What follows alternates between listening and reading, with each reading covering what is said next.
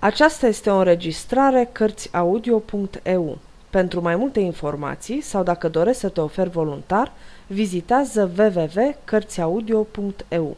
Toate înregistrările Cărțiaudio.eu sunt din domeniul public. Mark Twain Prinț și cercetor Capitolul 8 Întâmplarea cu sigiliul Pe la ceasurile 5, Henrica al VIII-lea se deșteptă dintr-un somn neodihnitor și murmură. Vise cumplite, vise cumplite, mi se apropie sfârșitul, mi-o spun aceste presimțiri, iar bătăile tot mai stinse ale inimii mele le adeveresc. Pe dată, o scâlpire rea îi se aprinse în ochi și regele murmură. Totuși, nu voi muri până ce n-am să-l răpun. Văzând că se deșteptase, unul dintre curtenii săi îl întrebă ce binevoiește a hotărât cu privire la lordul cancelar, care așteaptă în odaia de alături. Să intre, să intre!" exclamă regele cu nerăbdare. Lordul cancelar intră și îngenunche lângă patul regelui, spunând Am dat de știre și după porunca regelui Pairii regatului, în robe, se află acum la bara Parlamentului, unde, după ce au întărit hotărârea prin care se statornicește pierirea ducelui de Norfolk, așteaptă cu minință bunul plac al măiesteții voastre în această privință.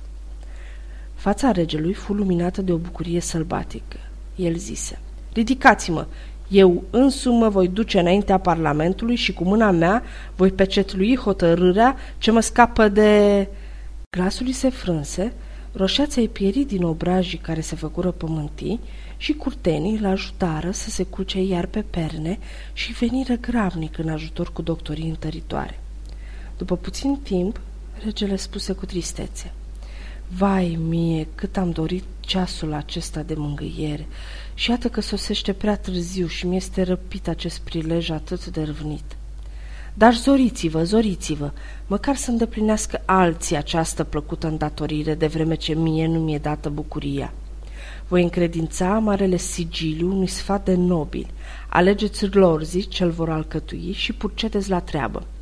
Zorește-te, omule, înainte să răsară și să sfințească iar soarele, să-mi aduce capul lui, să-l văd cu ochii mei. Porunca regelui va fi îndeplinită în tocmai.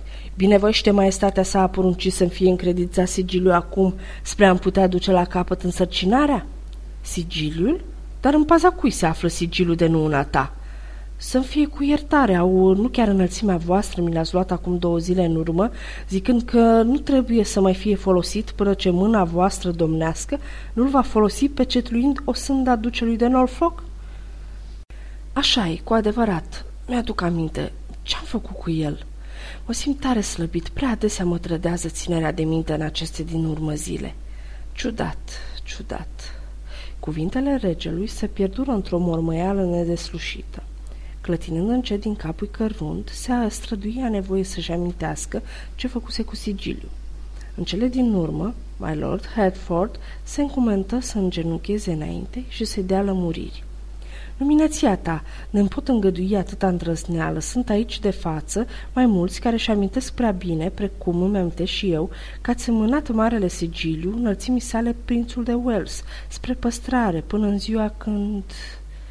Adevărat, cât se poate de adevărat, îl întrerupse regele. Adă-l aici, repede, vremea zboară. Lordul Hereford alergă la Tom, dar se întoarse în fața regelui foarte iute, tulburat și cu mâinile goale.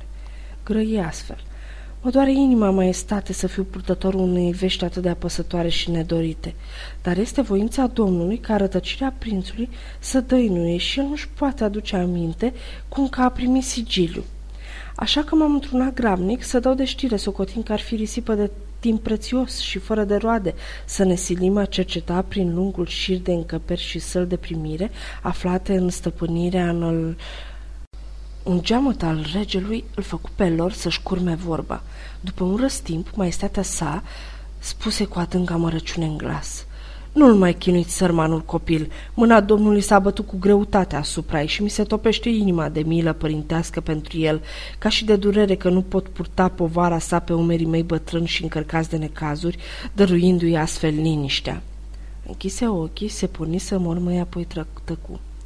După un răstimp, deschise ea ochii și privirea rătăcini neștire jur împrejur, până ce se opri asupra lordului cancelar, îngenunchiat lângă pat. Pe dată, fața ei se făcu stacojie de mânie. Ce-mi văd ochii? Tot aici?" Pe Dumnezeu cel Sfânt din cerul de nu sfârșești cu trădătorul, mâine-ți va zbura și ție capul. Tremurând cancelarul spuse, îndurare prea bună, stăpân, dar așteptam sigiliu. Omule, ți-ai pierdut mințile? Sigiliul cel mic pe care îmi făcusem obicei a lua cu mine în călătorii se află în visteria mea și de vreme ce marele sigiliu a pierit fără de urmă, acela nu va fi de ajuns? Ți-ai pierdut mințile? Piei din ochii mei și ia aminte să nu te mai înfățișezi fără capul lui. Bietul cancelar nu mai zăbovi în locul acela primejdios, comisia nu mai pierdut nici a vremea și dădu numai decât în cuvințarea regală hotărârii sluganicului parlament, statornicind pe a doua zi tăierea capului primului pair al Angliei, nefericitul duce de Norfolk. Sfârșitul capitolului 8